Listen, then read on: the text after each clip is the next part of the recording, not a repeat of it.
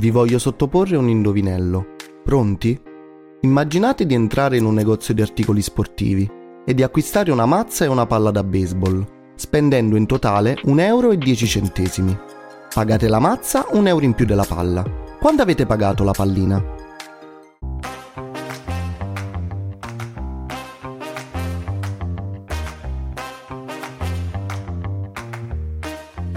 Human Books, il cibo per la mente di cui non puoi fare a meno.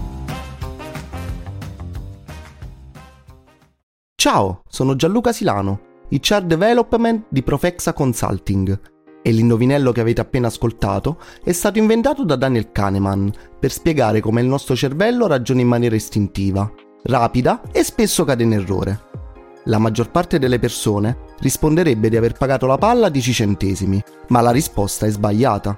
Semplicemente si è stati tratti in errore dall'intuizione. In realtà, basta fermarsi a pensare e fare un semplicissimo calcolo per capire che la risposta esatta è 5 centesimi.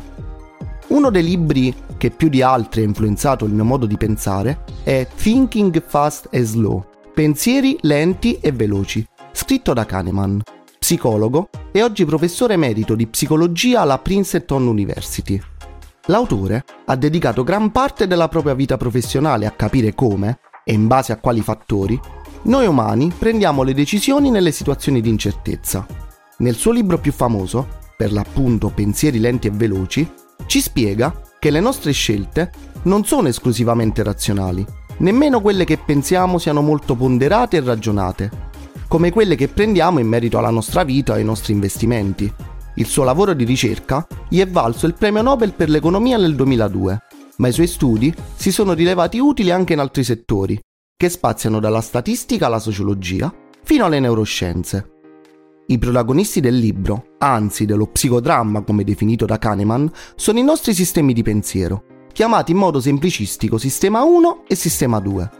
Il sistema 1 è primitivo, inconsapevole e automatico. Emozionale, intuitivo, impaziente, velocissimo e molto molto impulsivo.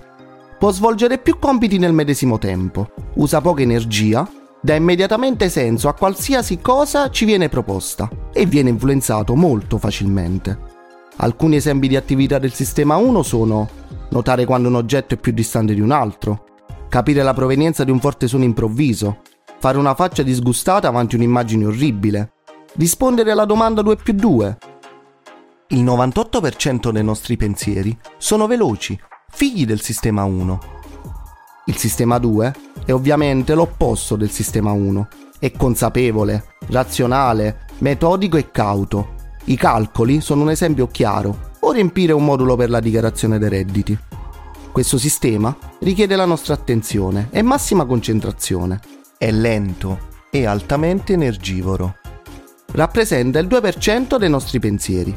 Ah, come se non bastasse, è abbastanza pigro.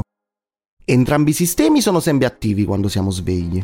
Il primo funziona in modo automatico, mentre il secondo permane in stand-by fino a quando non viene invocato, solo e quando il sistema 1 non riesce a rispondere a un quesito. Però ci sono dei limiti. In una situazione normale, il sistema 2, ovvero quello razionale, se opportunamente incentivato, può riuscire a prendere il sopravvento sul sistema 1, irrazionale. Ma se ci sono delle emozioni forti di mezzo, è difficile scavalcare il sistema 1. Allo stesso modo, se il sistema 2 è già occupato in un altro processo, il dominio resta saldamente in mano al sistema 1. Come se non bastasse, il sistema 2 non funziona bene sotto pressione. Da un punto di vista evolutivo, entrambi i sistemi sono importanti. Tuttavia, ogni sistema ha il suo costo ma si verificano complessità quando applichiamo quello sbagliato. Il sistema 1 è un gran credulone. Se dunque qualcuno volesse in qualche modo ingannare la mente umana, dovrebbe fare appello a lui, cercando invece di distrarre il sistema 2.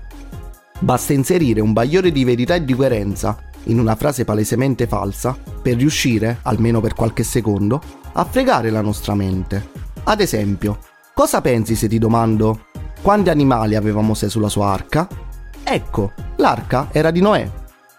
A questo punto l'autore introduce altri due co-protagonisti, le euristiche e bias.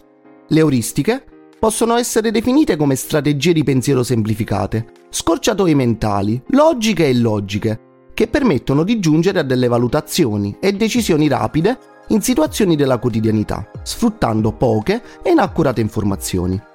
Le euristiche sono molto utili, ma a volte inducono in errori, in trappole cognitive, i bias appunto. Di euristiche che conducono a bias ce ne sono centinaia.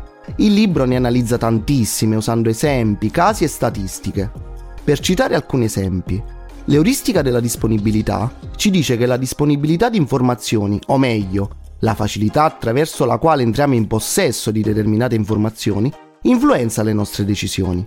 Siamo fortemente convinti che i livelli di divorzi tra attori e attrici siano altissimi per il semplice fatto che ne sentiamo parlare spesso. Un'altra euristica che ben conosciamo è l'effetto alone, ovvero la tendenza a giudicare tutto di una persona, anche quel che non abbiamo osservato, in base all'impressione che ci ha fatto in precedenza. Se Luigi ci viene presentato come intelligente e ostinato, vedremo nella sua ostinazione una dote. Se ci viene presentato come invidioso e ostinato, la sua caparbietà ci sembrerà un ulteriore difetto. È l'effetto alone a darci la sensazione che le persone belle siano anche buone. Pensiamo a quando andiamo a fare shopping, durante il periodo dei saldi. Siamo tutte vittime, più o meno consapevoli, degli effetti ancoraggio. Vi riporto un interessante esperimento a questo proposito. In un supermercato, i barattoli delle famose zuppe Campbell sono stati accompagnati per alcuni giorni dal cartello offerta limitata a 12 barattoli per persona. In altri giorni, invece, il cartello affermava semplicemente nessun limite per persona. Nei giorni in cui il limite era in vigore, le vendite medie per persona erano pari a 7 barattoli, circa il doppio di quanto avveniva invece nei giorni normali, senza limite.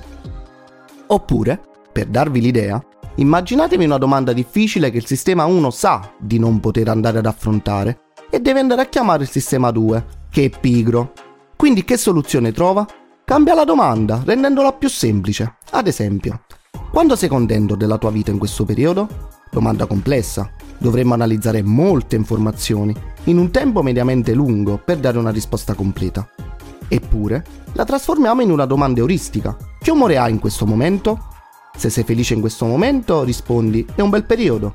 Se sei arrabbiato, rispondi è un periodo del cazzo. Ah no, ops, nero. Potremmo andare avanti con esempi presi da questo saggio per un bel po'.